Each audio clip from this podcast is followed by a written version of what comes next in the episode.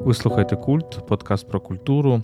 Сьогодні у нас незвичний випуск, можна сказати, виїзний запис подкасту Культ. Ми у Львові на запрошення видавництва Старого Лева на е, фестивалі Fest Republic і говоримо з Тетяною про нашу країну в присутності публіки, в присутності нашої аудиторії, наших прекрасних слухачів і глядачів. Перш ніж ми почнемо, нагадаємо, що ви можете нас підтримати на Патреоні patreon.com kultpodcast. Всі ваші донати ми зараз спрямовуємо якраз на ці самі поїздки України, волонтерські поїздки, передусім на закупівлю автівок для нашого війська. patreon.com kultpodcast.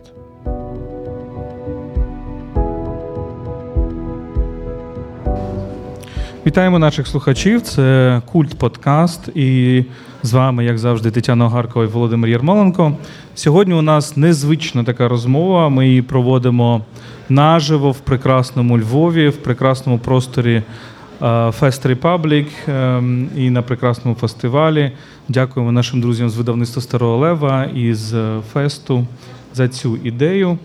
Ну і у нас е, подкаст насправді про нашу країну. Так, ми багато з Тетяною їздимо Україною окупованими, е, е, деокупованими територіями. І багато ми дивимося, що відбувається. Багато ми привозимо допомоги нашим військовим, і багато ми спілкуємося з людьми. І про ці речі ми сподіваємося з вами сьогодні поговорити. І нашу розмову ми назвали країна, країна людського зросту, так, або країна сумірна людині. Чому ми так її назвали, Таня? Так, країна людського зросту, що це означає? Нам здається, що згідно з нашими спостереженнями упродовж останнього більш ніж року після повномасштабного вторгнення, досвід одним з хороших визначень досвіду, який ми переживаємо зараз під час цієї великої війни, це досвід величезної рівності, які ми маємо в суспільстві. Під час великої війни дуже мало має значення, хто ви, чи ви олігарх, чи ви бездомний, чи ви людина багата, чи ви людина маленька, чи ви є людина відома, чи ви є людина невідома. Насправді небезпека чатує на будь-кого. Тобто це небезпека дуже проста, це небезпека фізичного знищення. Російські ракети і російські дрони або іранські дрони не дуже розбирають, хто ви є. І ми певною мірою можемо говорити про те, що наше суспільство віднайшло такий спільний знаменник для себе. Так, ми всі поділяємо певний досвід. Це дуже наочно було під час е, відключення електроенергії. Ось зараз ми у Львові на заході нашої країни, і здавалося б, Львів це так, начебто, далеко від лінії фронту, але відключення електроенергії були у Львові, вони були в Тернополі, вони були в Івано-Франківську, вони були в Києві, вони були скрізь будь-де. Тобто, от. Війна, вона насправді, попри те, що вона здається чимось таким великим і страшним, вона стосується кожної людини однаково. Це урок рівності, який ми маємо, так, країна людського е, зросту, так, і ми всі є акторами певною мірою і учасниками цієї війни. Ну і так, і мені здається, що от. Е... Такий досвід війни він е, позбавляє, має позбавити, по ідеї, людину такого егоцентризму. Ем, пам'ятаєш, ми говорили з тобою про Руссо, у нас є випуск про Руссо, і ми говорили про таке поняття Жан-Жака Руссо, як лямух пхопхо. Тобто це такий егоїзм, який, коли ти любиш себе, е, не просто любиш себе, треба себе любити, треба турбуватися про себе, так?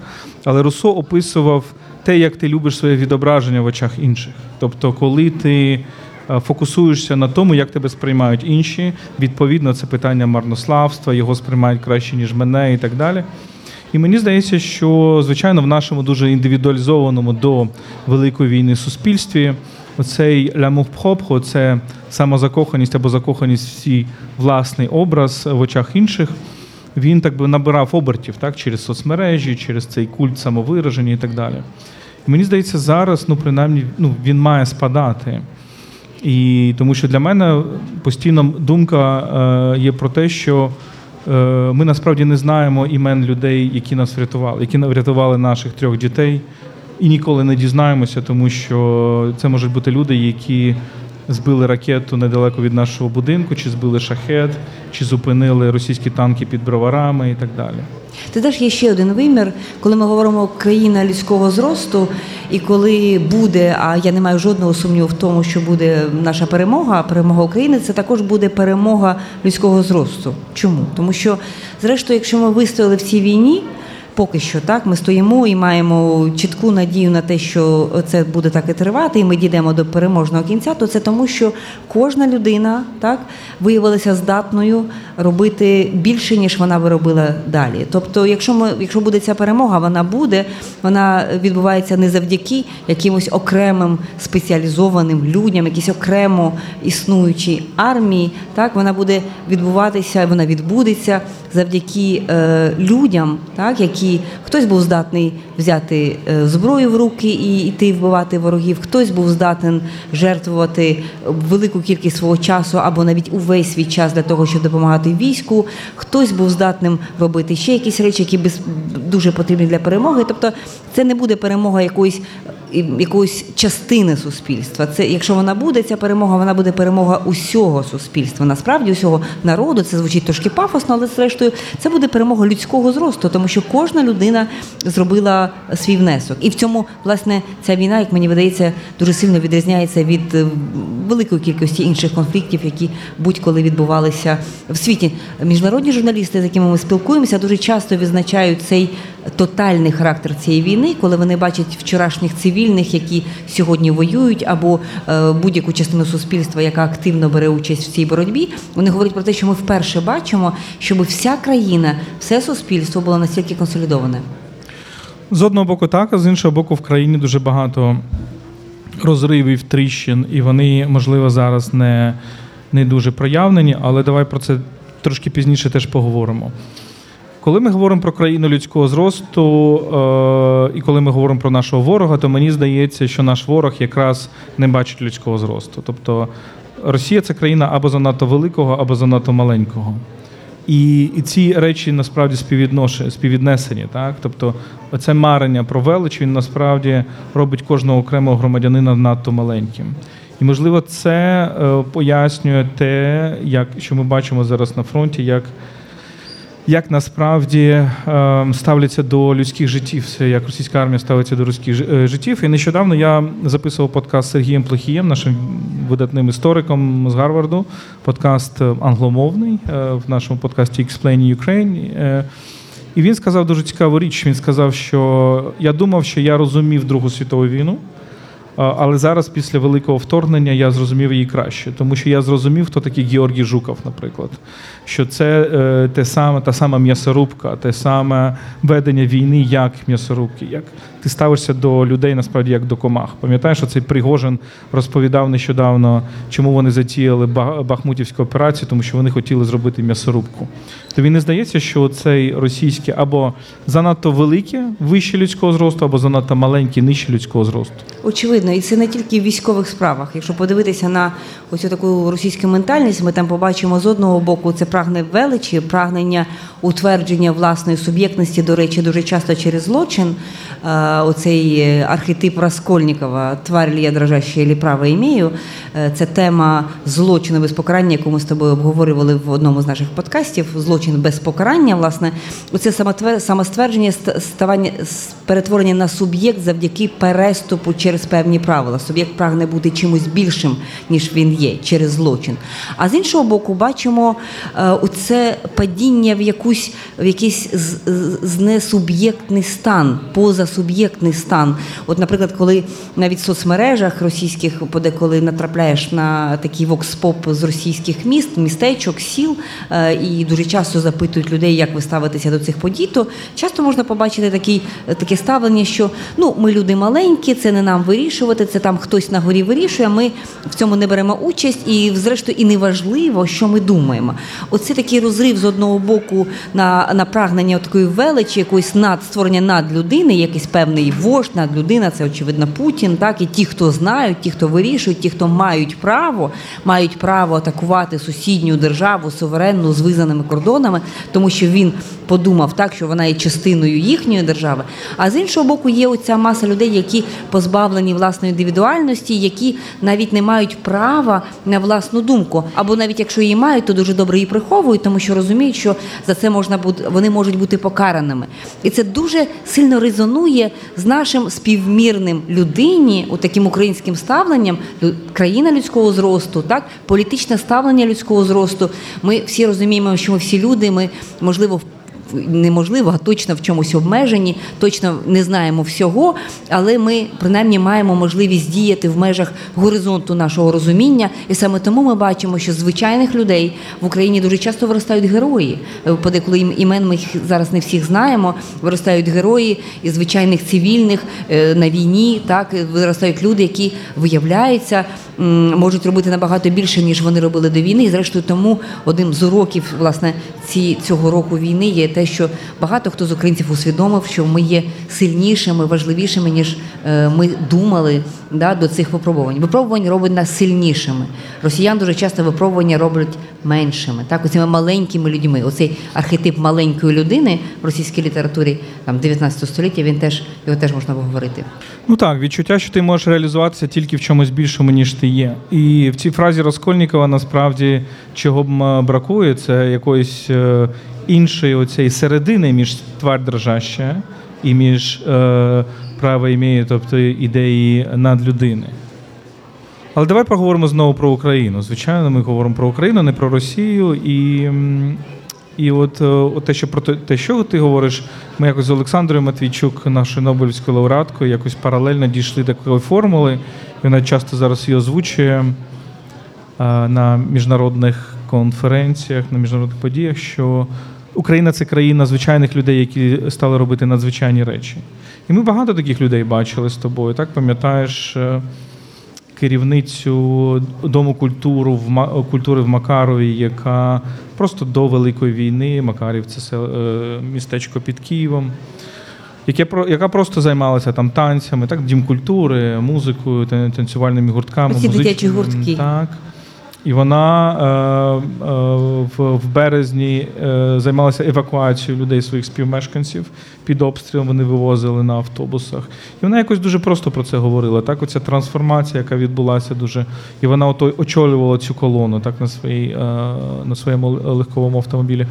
Або ми бачили ста, старост сіло. Це дуже цікава категорія людей, які е, залишалися в селах е, під час окупації. І часто повторюють, коли ми питаємо, чому ви так вирішили, вони кажуть, я не міг залишити своїх людей, так, або я не могла залишити своїх людей. Е, тому що навіть якщо там 80% людей поїхали, так? а з іншого боку, я бачу ці образи розчавлених автівок, які розчавили російські танки. Я бачу це ставлення цих танкістів до цих цивільних. Це ставлення до як до комах. От, от ми на танку, ми зараз розчавимо цю автівку, так, і от такого дуже багато. Ще один приклад. Ми були в Нікополі е, трохи більше, більше двох місяців тому. І в Нікополі уявіть собі жінку десь 60 років, е, яка все своє життя займалася хореографією. Вона викладала хореографію для дівчат, для, для, для гуртків хореографії міста Нікополь. Людина з е, дуже прямою спиною, з такою осанкою танцівниці. Яка е, на на певному етапі її життя трапилася трагедія, загинула її донька, загинула від онкологічної хвороби. І відтак почався її шлях в волонтерстві. Вона почала спочатку опікуватися онкохворими, потім взагалі іншими хворими. Коли прийшла велика війна, вона стала однією з найбільш відомих в місті волонтерів, які допомагають армію, зокрема з медициною. Тобто ця дуже маленька на зріст жінка з прямою спиною, так яка е, залишається в місті, які обстрілюють. Ми пам'ятаємо, Нікополь обстрілюють щодня з середини липня 22-го року. Це навіть не ракетні, це артилерійські обстріли. Е, Російська армія стоїть всього навсього в 6 кілометрах від Нікополя, власне, через Дніпро. Там в тому місті Дніпро робить такий, е, як е, велика така річка, 6 кілометрів. І на зворотньому боці ми маємо місто Енергодар і цю запорізьку ем, атомну е, електростанцію, яка захоплена росіянами вже багато місяців. І от, власне, ця маленька жіночка, так оцей з одного боку дуже тендітна, але з іншого боку абсолютно незламна. І ти, коли на неї дивишся, ти дійсно розумієш, що це є звичайні люди, так, звичайні викладачі хореографії, які стають такими непомітними героями. Оце, власне, втілення того, про що ми з Володією говоримо. Ну і звідси я би поговорив про цю любов до життя. Оце, оце чіпляння за життя українцями, яке мені здається, ми можемо протиставити оці якісь некрофільські ідеології руского міра. Ем, яка справді от, от є оцей драйв. Ми, ми не, не кажемо там про всіх росіян і так далі. Ми не робимо таких узагальнень, але є без сумніву драйв оцей російської армії є, е, до знищення. Так і, і на жаль, ми бачимо абсолютно жахливі речі. Ем, Ізюм, ці п'ятиповерхівки на вулиці Першотравневій, на які росіяни скинули 500 кілограмові бомби, а це завжди половина будинку або третина будинку падає. І люди, які живуть в захищаються від цих бомб в бомбосховищах, бетонних бомбосховищах під землею, вони через ці удари гинуть. Тобто, навіть якщо уявити, що там, не знаю, були якісь українські військові на верхніх поверхах, які там стріляли по російських танках, і то це велике питання, принаймні місцеві нам кажуть, що це велике-велике питання, чи вони там були. Але кидати бомбу на, на цивільний будинок, який вбиває навіть людей, які ховаються в бомбосховищі, оце ми бачимо постійно, на жаль, в цій війні, так? Або ми бачимо села, розташовані поміж Ізюмом і Слов'янськом, села Кам'янка, село Богородичне, село Долина, село Довгеньке. Це дуже важко описати словами. Ми намагаємося це описувати, намагаємося фільмувати, але це є абсолютно апокаліптичні картини. Це є спосіб просування армії, в тому в цьому випадку російської армії, яка буквально це без жодних метафор стирає все на своєму шляху. Село Кам'янка, в якому до війни, до великої війни проживало 1700 мешканців. Зараз там їх буквально декілька десятків. Там немає жодного неушкодженого будинку. Тобто, фактично, вони всі є зруйнованими. Деякі ті люди, які залишилися або повернулися, вони живуть в руїнах власних будинків. Або село Довгеньке, теж неподалік від Кам'янки. Воно не просто знищене, воно ще і випалене фосфорними бомбами, тобто фосфор, який випалює фактично все на своєму шляху. Це дуже важко описати словами, і навіть картинки це не дуже добре передають, тому що, окрім візуального, ще залишається цей специфічний запах випаленого життя. І це насправді той спосіб, е, оця ця релігія смерті або релігія деструкції, яка є властива сучасній Росії. Про це про неї треба говорити відверто. Ми можемо порівняти, наприклад, таке місто, як Сєвєродонецьк або Бахмут. Е, Да, хтось з вас можливо бачив ці відео, які публікують е, самі ж російські окупанти в своїх телеграм-каналах, як вони кидають уже невідомо яку зброю на це місто, як воно буквально горить, насправді випалюють його. І можна порівняти українську військову операцію чи на Харківщину, чи Херсон, який, коли Херсон був звільнений, ми пам'ятаємо, що він був звільнений в такий спосіб, що російська армія змушена була відійти, але місто залишилося фактично неушкодженим. Воно вони після того його бомбардували. Тобто, оцей спосіб навіть ведення війни, тобто це якась тотальна війна на знищення не просто людей, не просто військових. Всіх людей, і не просто всіх людей, а навіть міст і сіл, і е, навіть е, західні юристи починають говорити про такий термін, який називається урбіцид. Урбіцид це від урбас, тобто від, від місто, і це знищення міста, тобто такий окремий військовий злочин, який вчиняє російська армія, як знищення міста.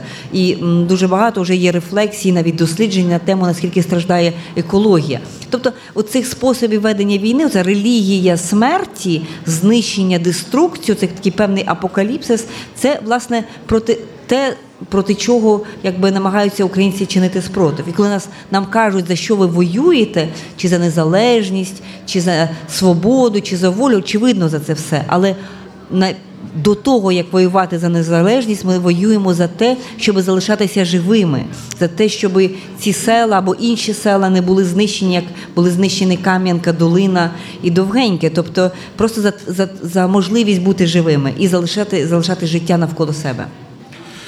Ну так, ці назви сіл, е, села, де ми буваємо, досить часто, де у нас є друзі, е, це важливо пам'ятати. Ну і зараз ми до них повернемося, але от те, про що ти говориш, насправді називається словом нігілізм. Так? І характерно, що це слово присутнє в російській інтелектуальній історії в 19 столітті. Оці нігілісти, ліворадикали, Пісарєв, Чернішевський і так далі. Так? Е, які, в принципі, призвели до більшовизму. Е, Тімоті Снайдер це називає зараз дуже цікаво. Я я з ним теж говорив. е, Наш подкаст з ним в вересні минулого року. Ноталітаризм, тобто не тоталітаризм, а ноталітаризм. Що таке ноталітаризм? Він говорить про Брежнєва, про епоху Брежнєва. Це коли суспільство було фокусоване на одній цінності, там рівність, комунізм. Але потім е, в ці цінності розчарувалася. Вона перетворилася на щось таке ставлення цинічне, так, 70-ті роки. І це перетворилося на ноталітаризм, тобто не віра в жодну з цих цінностей.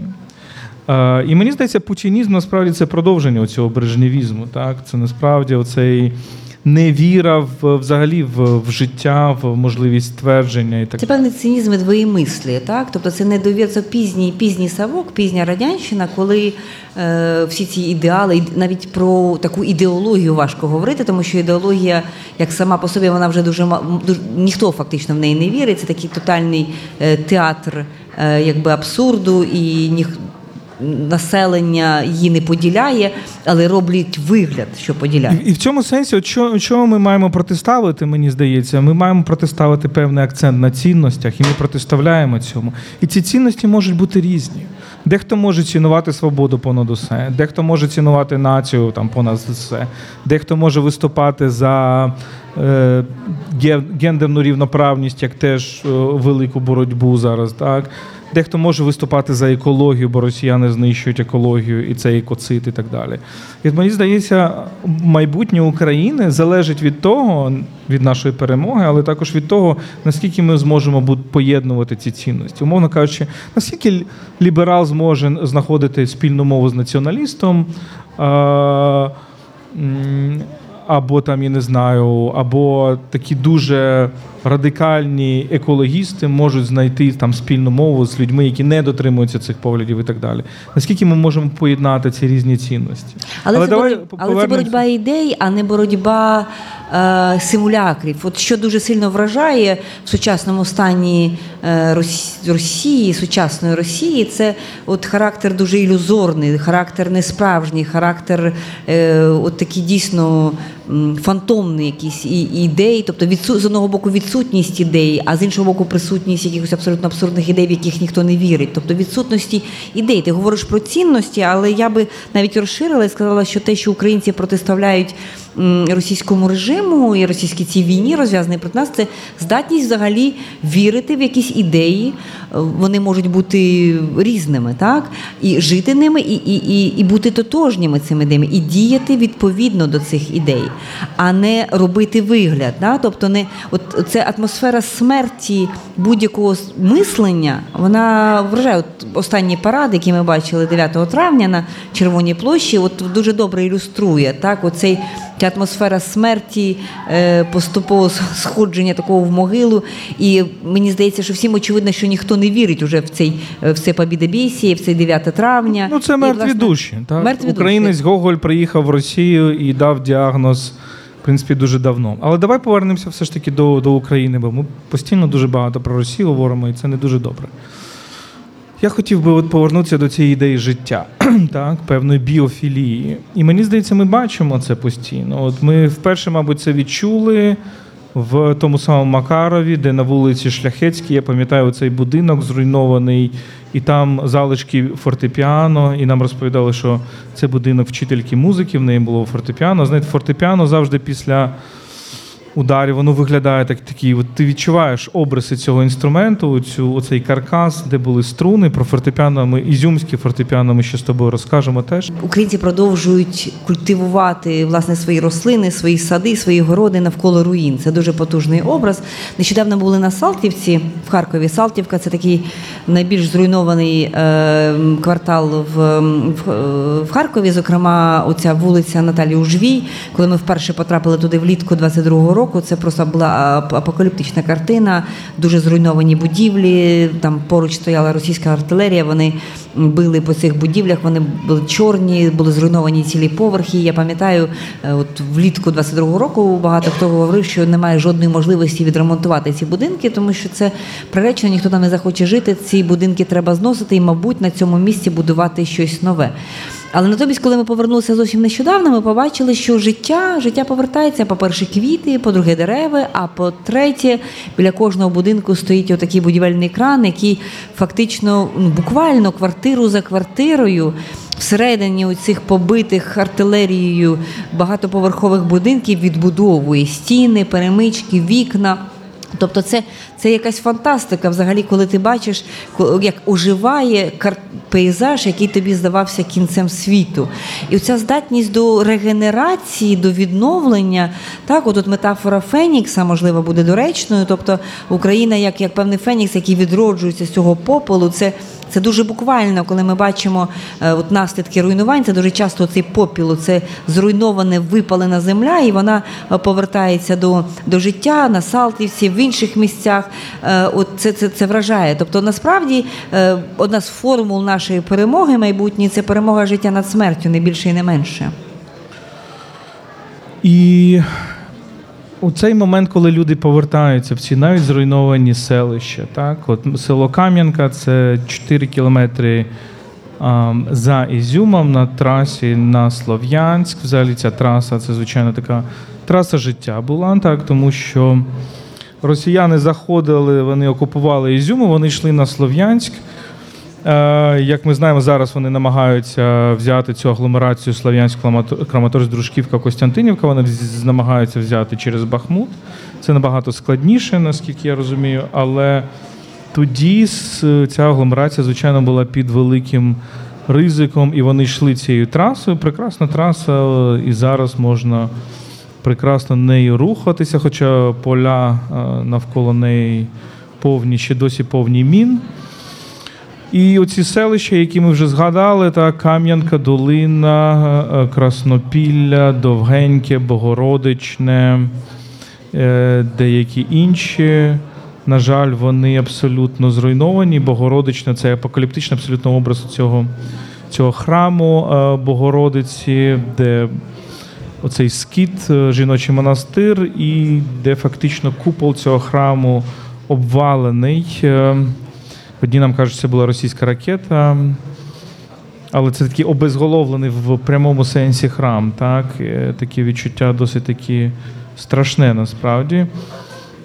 Але от Кам'янка ми вперше туди приїхали, і і таке враження, що ніколи не було. До речі, оце відчуття страшне насправді. Відчуття тиші, так? Оце звук е, звук війни. Це не тільки вибухи, це також тиша, коли ти не бачиш людей навколо. Не бачиш навіть тварин, так? немає їх. Треба розуміти, що ці села дуже заміновані, там скрізь оці ліпістки, і люди підриваються, на жаль, постійно і наступають на них, їх не видно в траві. А, І оцей Сергій, е, наш наш е, тепер вже друг, можна сказати, в Кам'янці, бо ми постійно до нього заїжджаємо, е, щось привозимо. Значить, він розповідає, що його сусіди в хаті напроти вони розчищали свій город, і вони сім лепістків, да, сім цих пелюсток е, знайшли, а деякі інші односельчани, вони, на жаль, підривалися, і це е, людина втрачає ступню як мінімум, а може і, і більше. І коли виникає часто ставить запитання, от а що. Е, тримає людей, так що їх мотивує, от що нас насправді з тобою дуже сильно вражає під час подорожі, що люди воліють повернутися в місця, які ну фактично є непридатними для життя. Це почуття дому, домівки, Е, чогось рідного. Це це, це не метафора. Ми на власні очі з тобою побачили, наскільки це працює. Люди дуже сильно тримаються за власний Е, власне домівки. Тому, коли в новинах ми бачимо такі абстрактні визначення, що ось Україна воює за свої території, а потім йде про те, що ці території вони мають бути в міжнародно визнаних кордонах. Багатьом людям може здатися це абстракцією, але за цим визначенням стоїть дуже прості речі. Є відчуття дому для тих людей, які його втратили, дуже буквальне, які понад усе хотіли би повернутися. Вони хотіли повернутися додому. Так, оце, оце е, як Одіссей, да? От дуже часто подорож людей з цих знищених територій вони нагадують Одиссею. От цей пан Михайло, з якого ми побачили в Ізюмі, це абсолютно моторошна історія. Цей чоловік йому 60 плюс зараз. Він 9 е, березня 22-го року, в той момент, коли росіяни скинули бомбу на п'ятиповерхівку на вулиці Першотравневій, він втратив сім членів своєї родини. Загинули троє його онуків, трьох, десяти та 15 років. Загинула його рідна донька з її чоловіком, його власна дружина і тітка цієї дружини. Тобто, уявіть Уявіть собі на секунду. В одну секунду у вас немає нікого з вашої родини. Він йому вдалося вижити після е, абсолютно випадково під час цього удару, вибратися з цієї багатоповерхівки і через декілька тижнів дочекатися, поки почнуться ці рятувальні роботи, і знайти усі сім тіл і поховати свою родину. Але після того він мусив рятувати інших. Він мусив рятувати свого директора, який був хворий на діабет, і теж теж би помер, якби залишився в окупованому місті. Він його вивозив на його автівці через усі окуповані території, через російські регіони, через Балтійські країни і аж повернення в Україну. І коли українська армія звільнила Ізюм, він повернувся в рідне місто після усієї Одіссеї. От уявіть собі цю подорож з чималими випробуваннями, тому що це і російська територія, і так далі. Він повернувся, повертається додому. Він повертається фактично на згарище власного будинку, на це болісне місце, да, звідки почалася його його страждання, де загинули всі його рідні. Е, от і власне ця Одіссея. Дуже часто ми бачимо такі історії, коли люди повертаються до рідних домівок після таких довгих подорожей. І нам здається, що от, власне оце почуття домівки вона мотивує людей повертатися до себе додому. І за це власне ми і воюємо. Ну, а з іншого боку, багато людей, які так е, на жаль не можуть повернутися, бо дому немає, і оце це звичайно теж дуже дуже болюче відчуття. Але знову ж таки, повертаючись до цих сіл, перший раз ми приїхали в Кам'янку, там було 5 людей. Другий раз ми приїхали, там було 20 з чимось людей. Третій раз ми приїхали, нам сказали, що за гуманітарною допомогою прийшло 50 з чимось людей. Так? І знову ж таки. Пейзаж змінюється, тому що спочатку ти в'їжджаєш і ти бачиш, що це село. Таке враження, що це оцей цвинтар якихось Е, якийсь великий цвинтар, е, скеле, скелети будинків, так? бо бо ці спалені спалені, е, спалені дахи, і вони справді виглядають як ось такі оголені ребра. Але потім їх починають вкривати оцими плівками синього кольору, і їх стає все більше і більше. Е, і з іншого боку, пам'ятаєш, е, ми з тобою бачили дуже цікавий мистецький такі осмислення цього художника, якого звати Костянтин Зоркін. Він з Харкова. Ми спочатку в Дніпрі бачили е, дуже дуже сильну цю метафору, а потім в Харкові також Єрміла в центрі він зараз. І це коли він зображує будинки, як ніби це такі траурні таблички на на могилах, як ніби ці будинки багатоповерхівки, вони є людьми. Так? І він ніби ставить хоронить їх, так ховає їх. Оце це відчуття, мені здається, теж дуже важливо. Олюднення, олюднення матеріального, олюднення будинків, олюднення речей. І давай, можливо, про це теж поговоримо. Як ця війна розкриває насправді також світ людяного, коли людей, яких немає, але речі за них говорять. Пам'ятаєш оцей епізод в Бучі, де до нас е, підійшов чоловік, який впізнав автівку свого друга? Так, е, ми були в Бучі і були на цьому місці, яке, можливо, багато хто бачив. Е, чи на відео. Це це місце називається кладовище машин. Тобто там були фактично звалені усі машини, всі автівки, які були понівечені або знищені під час е, власне цього наступу російської армії на півночі Києва. І от, власне, ми не вперше були, до речі, на цьому кладовищі, просто його там знімали, спілкувалися з друзями, які були поруч. Аж раптом ми побачили чоловіка, який пробував дуже такому, е, ну такому збудженому емоційному стані. Почали з ними говорити, і він нам розповів, що він щойно буквально буквально от декілька хвилин тому він нарешті знайшов автівку, яку він зміг впізнати, і це автівка, в якій загинув його товариш, його друг. А як він впізнав цю автівку серед десятків інших таких само понівечених, він впізнав його ножик, ніж ніж був у цього друга, який він впізнав. І історія насправді дуже трагічна, тому що цей його друг тікав із е, не, не із Бучі, він тікав з Гостомеля. з Гостомеля. З Гостомеля він їхав за кермом. Поруч з ним була його дружина дружина і двоє доньок. Одній було 8 років, а іншій 21 рік. І власне росіяни вистрілили прямо в цю автівку.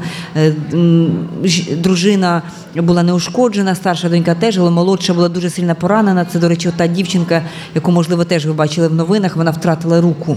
Потім її робили за кордоном цей протез. Так ось цей чоловік, який був за кермом, він згорів заживо в цій автівці. І, власне, от, то, ось його друг, який е, знайшов цю автівку і каже: Дивіться, я впевнений. Ми його питаємо, чому ви так думаєте? Він каже, я впевнений, я знайшов цей ніж і подивіться. І ми дивимося всередину цієї автівки, і можна побачити навіть решту кісток в цій машині. Ми розуміємо, що цей чоловік ніколи не був похований. І ось тут із цього ножа, та, який знаходить друг, розгортається вся ця дуже жахлива моторошна історія цілої родини. Ми можемо. Зрозуміти, що коли е, інші пасажири цієї автівки, зокрема дружина і донька, і дві доньки вони врятувалися з Бучі через декілька днів. Вони ніколи більше туди не поверталися, і цього чоловіка навіть ніколи ніхто не поховав. Ось так і одна річ розказує цілу трагічну історію. Ну так, так, і це боляче про це розповідати, звичайно, але ж набагато більш боляче це переживати. Але от це відчуття, мені здається, ми бачимо от на, на цих от місцях, звичайно, дуже багато фотографій, які люди приносять, е, дуже багато якихось речей. І от, одна з таких речей це оце фортепіано на цій будівлі в Ізюмі, про які ми розповідали, де загинула ця родина Михайла. На п'ятому поверсі, так і вона е, це фортепіано стоїть прямо над прірвою. Ми навіть зняли відео невеличке. Е, це такий образ так, життя, яке зупинилося, так, і можемо тепер ну, сприймати, що це фортепіано нібито говорить про тих людей, які, які там жили в цій, в цій квартирі. Так, от такий слід, який залишає війна після подорожей на, на схід. Е, Як правило, ще декілька днів зберігається такі ілюзії, такі оптичні ілюзії. Навіть от у мене є такі, от дивишся на будинки, дивишся на речі, і якби прогнозуєш, як би вони виглядали після удару. Я не знаю, чи в тебе таке є. От ти розумієш, що таке це піаніно таке саме, як у тебе. Або це там дитячі іграшки, які лежать на руїнах дитсадочка в Слов'янську, де ми з тобою теж були. 2 вересня був удар ракетою С-300 по дитячому садочку. Слава Богу, дітей тоді там не було, але весь садочок вщент зруйнований і дуже ну неможливо просто на це дивитися, тому що зруйнована будівля, лежать дитячі іграшки, і ти хоч і знаєш, що діти, діти там не загинули, ти розумієш, скільки маленьких дитячих світів зруйнував цей удар, тому що ці діти вони ніколи не зможуть спокійно дивитися на це все. Тобто іграшки, так які пережили своїх влас, ну, власників. Да? Тобто для дітей іграшки це просто не, просто якісь предмети, це для них дуже такі живі істоти. От, власне, от, от такі речі, ти розумієш, що речі, кожна річ вона несе свою історію, вона розповідає історію людини, і річ важлива у цьому зв'язку з людиною, так насправді.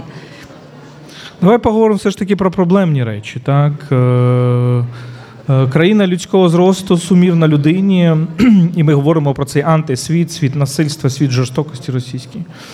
І мені здається, що ми не, не повністю звільнилися від цього світу, ми не повністю вільні від нього. З одного боку, ми бачимо цей момент солідарності. Нас завжди вражає момент приязні, який панує, наприклад, на блокпостах там десяток кілометрів від фронту. Як люди на цих блокпостах жартують, які, якими вічливими вони є, якими дружніми вони є, і так далі. Е, І, і це якби дуже добре. Це, це сповнює надії, що це клімат насильства він до нас не перетікає. Але з іншого боку, коли ми бачимо про ми дивимося на наші всі соцмережі, ми бачимо наскільки легко ми можемо знищувати морально е, інших людей, е, нашої спільноти. Фактично, я це називаю friendly fire. Наскільки ми легко е, розпочинаємо цей friendly fire по своїх тільки тому, що нам не подобаються деякі висловлювання, тільки тому, що е, нам не подобаються деякі дії, які ми вважаємо неправильними і так далі. І мене це дуже хвилює. Тому що я вважаю, що війна не тільки об'єднує, вона також роз'єднує. Роз'єднує вона не ідеями, а досвідом. Дуже часто вона роз'єднує географію. І дуже часто ми бачимо насправді таку війну е, протистояння відчуття провини. В мене таке відчуття, що люди, які дуже сильно кидаються на інших людей, наприклад, там я не знаю, поїхав, не поїхав, поїхав, залишився на фронті, не на фронті і так далі. Дуже часто це, це може бути прояв такого внутрішнього неспокою. І, і, і спроба відігратися на комусь іншому, кого ти вважаєш не таким достойним. Наприклад, ти себе вважаєш, можливо, не таким достойним, як хтось, але для того, щоб довести собі, що ти достойний, ти починаєш думати, що от на, на тлі їх я все ж таки достойний. І мені здається, що це велика проблема, тому що ми всі віримо в нашу перемогу.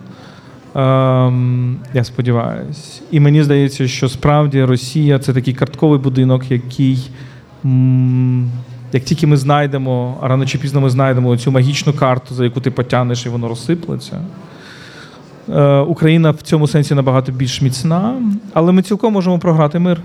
Вигравши війну, ми можемо програти мир, коли ми звернемо оцю всю е, травму назад в суспільство, коли ми знову ж таки будемо ставитися до інших співгромадян як, як до комах, так, яких можна просто так принизити емоційно, спустошити і так далі. Мене дуже хвилює е, те, як це інколи у нас в соцмережах відбувається, в тому числі в е, літературній, гуманітарній спільноті. Мені, мені здається, що дуже часто люди переходять межу. І от як з цим бути? Е, Як, як оце повернутися все ж таки? І мені здається, що тут синдром в чому? Що у війні ми якби і йдемо від цих цінностей вічних компромісів. Нам здається, що це цінності занадто м'які, що війна вимагає від нас бути твердими, як криця, так, як, як, як, як сталь. Як... Але інколи ми не, не розуміємо, а до кого ж цю твердість застосовувати. І інколи люди, які не можуть це застосовувати щодо ворога конкретно, починають це застосовувати щодо своїх. Тобі так не здається? Ну, я думаю, що абсолютно правильний ти діагноз ставиш, і тут е, я можу лише погодитися, сказати, що на жаль, ми всі це бачимо. Е, Уже декілька деякий час говоримо про цей friendly fire по своїх, так який розриває суспільство. І ми маємо думати про те, як як з цим боротися, тому що я, наприклад, дуже добре собі уявляю ситуацію, коли ми виходимо на наші міжнародно визнані кордони, і навіть щось в Росії стається таке, що вони деякий час не можуть продовжувати свою агресію проти нас, і, ми опиняємося як країна, е, де 20% території е, фактично знищено. От ми з тобою бачили на власні очі, як це виглядає. Ці колишні окуповані території це просто жах, величезні виклики. Економіка дуже сильно залежна від західної підтримки. Величезна кількість людей загинула уже і зараз, так і, і скільки ще загине до, до, до, до перемоги. Тобто дуже багато болю в дуже багатьох родинах, тих, хто пожертвував найкращим, найціннішим, найдорожчим. І, і якщо в цей момент при цьому ми не знайдемо в собі додаткові сили для того, щоб порозумітися поміж собою, то ми дійсно можемо втратити все, що ми здобули такою високою ціною. Нам треба буде говорити з людьми, які мають абсолютно різний досвід. І почнемо навіть з тих з тих людей, які були в Криму під час окупації дев'ятирічної, і тих людей, які були в Донецьку і не виїдуть після відступу звідти російської армії, і тими людьми, які були в Луганську. Уявіть собі, який непрост, яка непроста це буде розмова. І скільки сил для цієї розмови нам буде ще потрібно, це просто важко собі уявити. І вже далі так ми говоримо про те, що треба буде порозумітися і розуміти, і відчувати, і такі ну. Буде дуже сильний запит на справедливість всередині суспільства. Справедливість, тому що ті люди, які втратили найбільше е, людських життів. Людські житті в сенсі когось близького, ті родини, які втратили когось близького, вони будуть відчувати цю потребу справедливості. Має бути визнання, має бути пошана, має бути ну, визнання суспільне. Е, Головним чином не має бути байдужості. Але з іншого боку, е, ті люди, які перебували більшою мірою в тилі в тилу або за кордоном. Ми також сподіваємося, так що ці люди повернуться. Мільйони виїхали, і для того, щоб ми вони повернулися, треба теж багато чого зробити, а не звинувачувати так, їх в тому, що ось ви виїхали, а ми тут залишалися.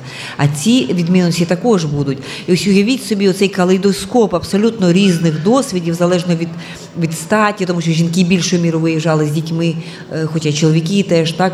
Е, От яка, яка велика калейдоскоп насправді досвідів, і нам поміж усіма ними треба буде знайти спільну мову. І це буде здаватися нам насправді, от на фоні цього всього наші сьогоднішні срачі в Фейсбуку будуть видаватися дитячим садочком. І ці це все буде стояти перед нами. Але якщо ми з цим з цією великою загальнонаціональною розмовою не впораємося, ми дійсно можемо програти мир. І це буде це буде трагедія, тому що це ми програємо мир, який, який ми вибороли ціною людських життів і величезних величезних руйнувань упродовж багатьох багатьох місяців. Це абсолютно є неприпустимо, і тому вже зараз ми, люди в смислів ідей, е, так маємо думати про те, як починати цю розмову і як не переступати от такі лінії, які можуть знищувати е, своїх людей. Треба чітко провести лінію розмежування поміж свої і не свої люди. Всі українці це свої люди, попри різні їх, ну тобто є очевидно якісь червоні лінії, так там політичні погляди, там є очевидно зрадники, є колаборанти. Я Ну, не колаборанти, я, так, Я це не про свої. це говорю. Я говорю про, про, про людей, які мають різний досвід, і, і треба чітко провести межу поміж свої свої люди. Да? Тобто ми, як українці, маємо от в межах цієї, цієї території наші люди зробити все можливе. Ну, для того, але щоб це має бути дуже акуратно, дуже хірургічна е, е, межа, е, і, це не має бути межа, яка відсікає, умовно кажучи, третину, третину людей. Так? Просто про що я говорю? Що, про що ми говоримо з тобою? Що це ілюзія, що війна тільки об'єднує. Без сумніву, війна об'єднує. На, на певному вимірі, а на якомусь іншому вимірі вона дуже сильно роз'єднує і ще більше, ніж, ніж ситуація в, ситуація до війни. І ми маємо розуміти це. І ми маємо своїми діями намагатися не збільшувати оці тріщини, не вставляти в них ломи і не, не розкачувати їх. І мені здається, це дуже. дуже... А, а як це досягається? Коли ти вживаєшся в інший досвід. Це, це насправді це неможливо. Ти не можеш вжитися в інший досвід. Ти не можеш вжитися в досвід людини, яка втратила близьких. Але принаймні ти можеш читати ці історії, е, дізнаватися про ці історії, так, уявляти себе якимось чином на, на цьому місці. Наприклад, зараз це ставлення до перемоги.